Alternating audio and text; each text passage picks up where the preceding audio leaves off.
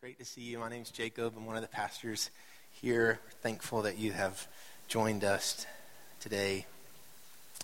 When I was 18 years old, 17, 18 years old, I stopped going to church.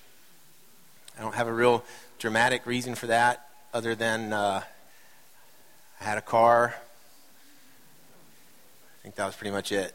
And uh, I got to make my own decisions. And I just stopped going. And some of you know this, like you can be consistent in coming to church, but you can also get real consistent in not going to church. So I got real consistent in not going to church for some time, so much so that um, one of my pastors, a guy named Craig, he was our, our youth pastor, he started to reach out to me, but I wasn't paying attention to him. one day he came to my house. And at that time, again, 17, 18 years old, my bedroom had a door that went right directly to the, to the outside which I do not recommend to parents uh, of 18 year old boys. And Craig came to our house, but we weren't home. I wasn't home. My parents weren't home. And so he actually opened that door and went into my bedroom, which is called breaking and entering. and next to my bed, I had a yellow notepad. Actually, this exact yellow notepad. And I was a pensive, kind of melancholy guy. I wrote poems and songs, so I kept this by my bed, you know, for inspiration. And he flipped the page and he wrote me a, a note. He wrote me a letter on this 20 years ago. It was actually a quote uh, from Bob Dylan, who was one of my favorite folks, and he knew that. And so he just wrote this Bob Dylan quote on this piece of paper, and it says, uh, He not busy being born is busy dying. Yours, Craigo, which is what I call him.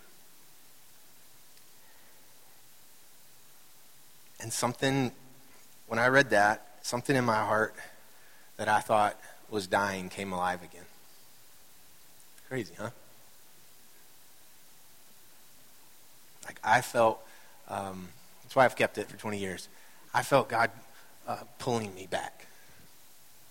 Just from that simple little letter. He not busy being born is busy dying, that Craig uh, loved me enough break into my house. And uh, I have a letter for you this morning. It's an old letter, it's older than 20 years. And my prayer, uh, so just kind of listen up for a moment if you zone off uh, towards the beginning of sermons. Uh, my prayer is there might be somebody here who's felt a part of them dying. And my prayer is that God would would, would do something that would, that would bring you to life today. That in this old letter, you would feel God pulling you back, drawing you back. You would sense a love that's so um, serious that it would come right to where you are and, and draw you back. The letter I want to tell you about is uh, called Galatians, and Mark just read from it. It's in the New Testament part of our Bible. These sections of our Bible, you've, you've seen them, are uh, are called books of the Bible. And Galatians is a book of the Bible, but it's not a book, it's a letter. It's not a perfectly formed theological treatise. It's not a chapter that was reviewed by an editor and then put in there. It's not a blog post that immediately was shown to millions. It was a real letter from a real person named Paul to a real group of people in a place that is in the present day Middle East, a, a section of Turkey which, is called, which was called Galatia. It's, so it's to the churches in Galatia, but don't imagine something like this. The churches in Galatia were just small groups of people that were meeting in homes. And Paul had been one of those who uh, helped those churches get started, and so he is writing a letter back to them. A little background on Paul is he is someone who had grown up in the religious circles, and he, for some time, thought the way to get to God was to do everything perfect all of the time. But Paul had an experience in his life where Jesus met him on a road to a place called Damascus and met him in that place. And from that moment on, Paul stopped talking about everybody doing everything perfect all the time and he just tried to introduce people to the perfect Jesus. There's a big difference. And so that was Paul's heart. And so the people in Galatia received this letter. They're people like us. They gather once a week or so. They're, they're hoping that they could hear from God. They're trying to live their lives right. They don't have it all figured out, but they're coming together over and over. And they get this letter from Paul, like others they got. And he had a salutation, a greeting that he gave, a similar one at the beginning of all of his letters. But very quickly, the folks, they know Paul and Paul knows them. Very quickly in the beginning of the letter, they're like, oh, he's mad You ever have that with somebody you love? Like you can know real quick that they're real mad. Just like, oh, she's mad. Okay. Oh, he's mad. Uh, when my wife Rachel calls on my on my phone, uh, when she calls, I don't know if yours does this.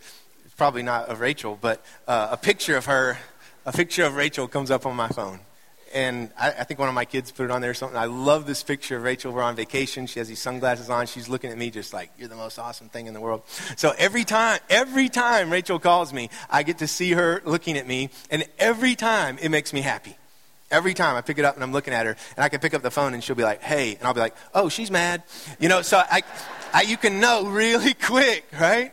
And so Paul gives his salutation. He says, grace and peace to you from God the Father and the Lord Jesus Christ. That's what he said every time that he greets them. But the very next thing he says, I'm astonished that you're so quickly deserting the one who called you to live in the grace of Christ and are turning to a different gospel. Oh, he's mad. He says, I can't believe it. This one thing that Paul uh, shared with his churches over and over, this one thing he said, you can't do everything right all the time. You, this is not about your actions, it's about the faithfulness of Jesus and what he has done for us. Paul's like, I tried it, it didn't work. And so here he is having to write this letter to the people that he helped start the church and say, guys, you're following after now a different gospel. A different gospel. The word gospel means good news. So, so Paul's saying, you're turning to a different good news he says, which is really no gospel at all. You're turning to a different good news, which is really no good news at all. We do that, don't we? We often turn to a different good news to find out that it isn't a good news at all. We turn to the good news of hard work, or the good news of making our own way, or the good news of this new relationship, or the good news of this new opportunity that will make us more money. There's good news in all of that stuff. I'm not saying, all I'm saying is it will let you down eventually the, the good news of our self sufficiency or uh, the good news of another Patriots Super Bowl win. It's not going to happen, okay? the score is going to be 28 to 20 Rams. I don't know if you're like me. I've been starting. I've been starting to, to believe in the good news of Tennessee basketball, number one in the nation, right? Man, I've been believing that good news, but you Tennessee fans know what's going to happen, right? They are going to let us down. I promise you. And it's in this kind of place, it's with that kind of passion, that kind of feeling. It sounds like mad from Paul, doesn't it? I'm astonished. It sounds like mad, but it's really love. Is he upset? No, he's just serious. Craig came to my room and he wrote on a notepad, He not busy being born is busy dying. I could have taken that as, You better get your act together, son. You know how I took it? I took it that he loved me. He loved me so much that he'd pursue me. That's why Rachel gets mad at me for something silly like forgetting to turn the dishwasher on when that's all she asked me to do before she left. It's not, she's not mad, it's love. Okay, maybe not that one. it's that place Paul saying, I love you so much, church. I love you so much. I'm, I'm, I've been in chains for you. I've been in chains for Christ. Paul went to prison because he kept saying this stuff over and over and over again. He says, I am willing to do it. I'm not mad. I'm serious. I'm astonished. For the next four weeks, we're going to look at a question from this letter a question that Paul asks of people like us. So, just uh, four questions. And the first one we're going to look at this morning, I to tell you, is a doozy. It may be our hardest one, so we'll get through it.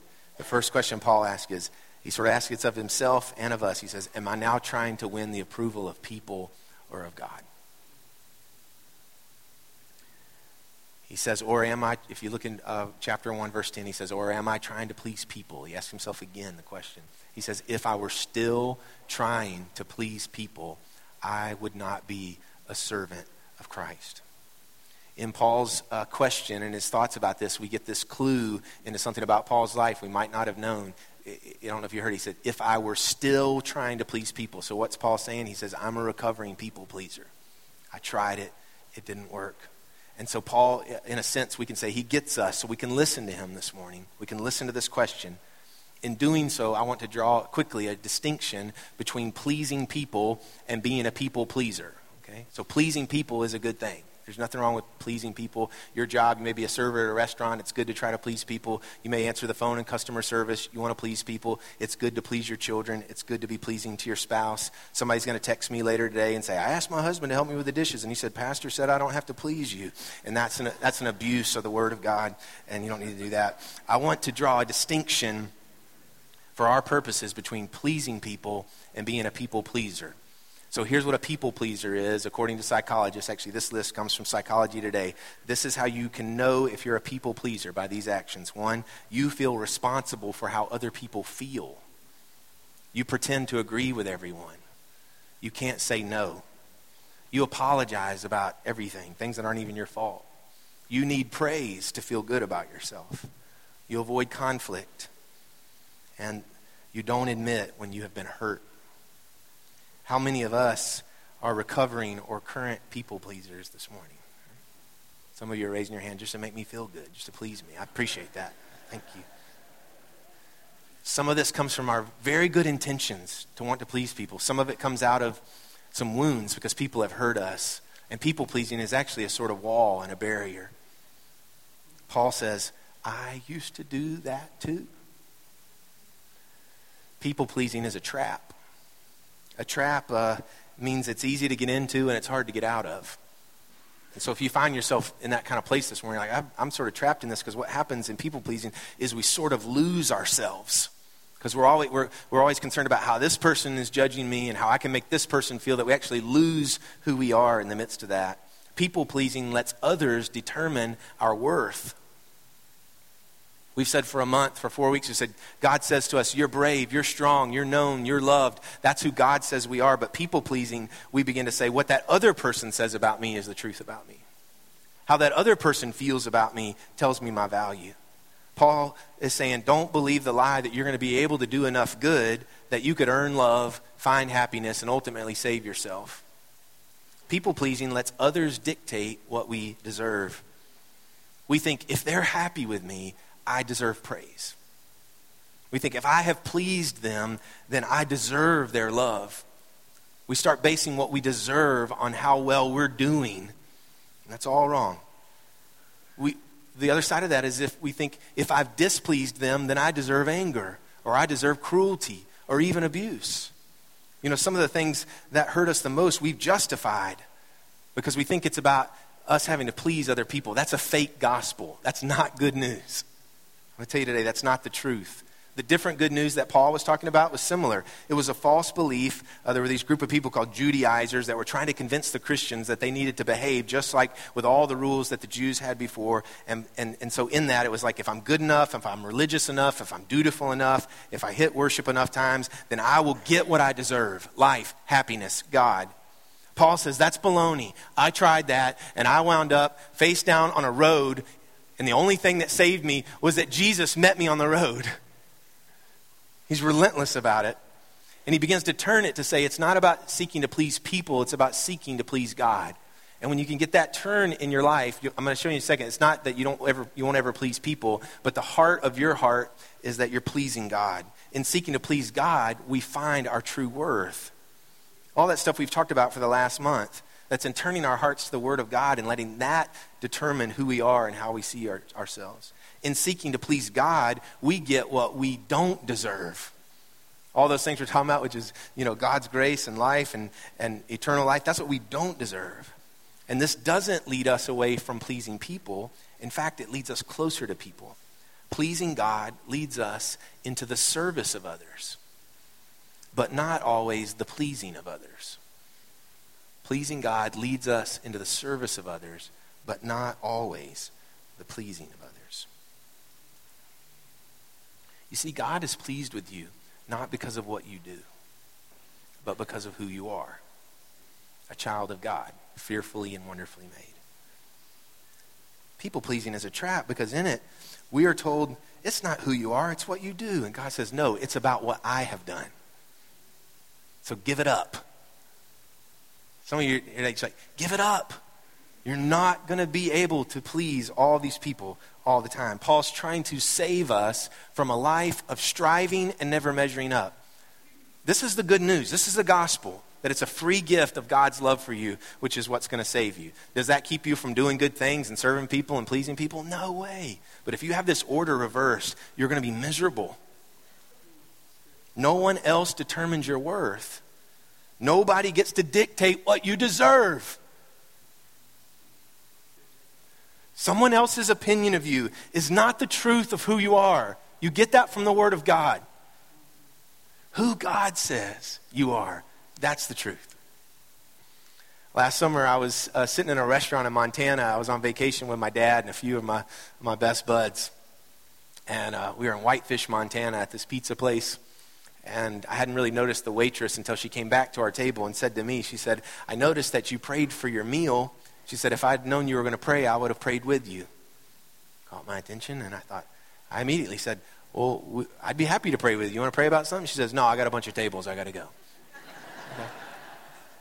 Well, we lingered there for a long time. We were on vacation. She came back to the, to the table uh, towards the end of the night. She was just sort of hanging out at our table. I didn't pick up on it, but one of my buddies caught my eye and kind of nodded, and I got it like she was hanging out there. And I said, Is there something that we can pray for you about? And she said, Yes. And when she said yes, this tear, I saw the tears kind of, you know, the water getting in her eyes. She said, I'm actually praying for a miracle in my life. And uh, she told me that she had an upcoming court date. Some of y'all remember that? I told you about it last summer. We'd pray for this lady. And um, she, uh, she said to me, she said, what I need is a, is a Nehemiah prayer.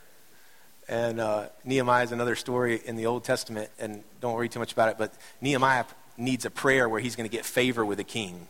Like, it, for, for things to go the way he needs them to go, he's going to have to get favor with the king. She said, I need a Nehemiah prayer. And she looked at me and she said, You probably don't even know who Nehemiah is, do you? And I didn't, I didn't quite know how to tell her. Sometimes it feels awkward to just tell people you're a pastor. And I'd actually also just finished writing a book on Nehemiah, and it had just been published. And so I don't know why, but I chose that one. I said, Actually, I've just written a book on Nehemiah. And she goes, Yeah, right. And I said, No, no, it's true. I said, I'll send it to you. Give me your address. She said, I'm not giving you my address. okay, I get it. I said, I'll send it to the restaurant. And when I got home, I told you guys this. I, I mailed her the book. I wrote her a letter.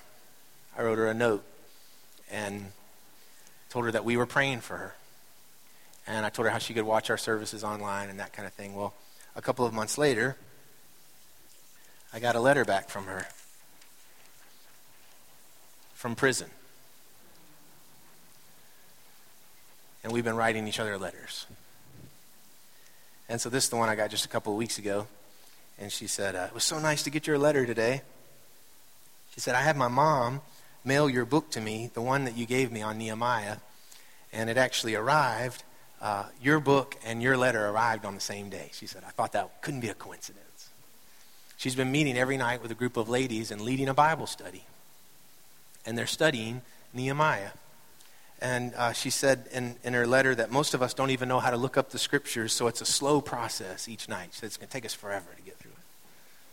But, she says, listen, but she says, we're starting to gain a passion for the Word of God, and we love being taught. She said, I just wanted to share this with you because your letter was timely. A letter that was timely.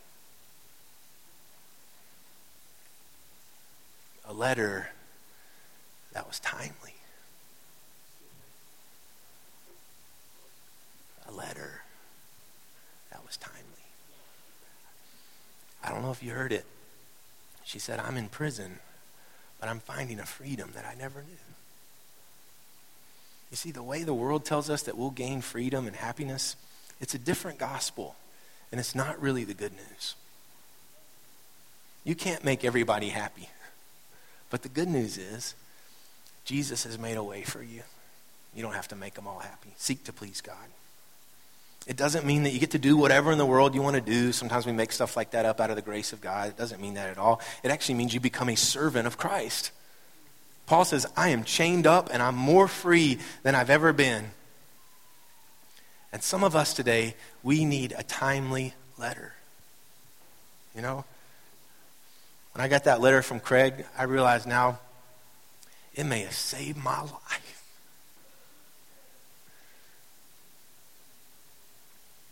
It may have saved my life. I'm not upset. I'm just serious right now. I mean what I'm saying. And if you came here this morning needing something that's dead in you to come alive, there is a Jesus who will meet you right here, right now. And if you need some light to be sh- shined into a dark place in you, one that you haven't showed anybody, God knows your heart. And if you feel right now a sense that God is pulling you back, I can confirm that for you. That's what our God does. He comes and finds us wherever we are, even if we're face down in the street.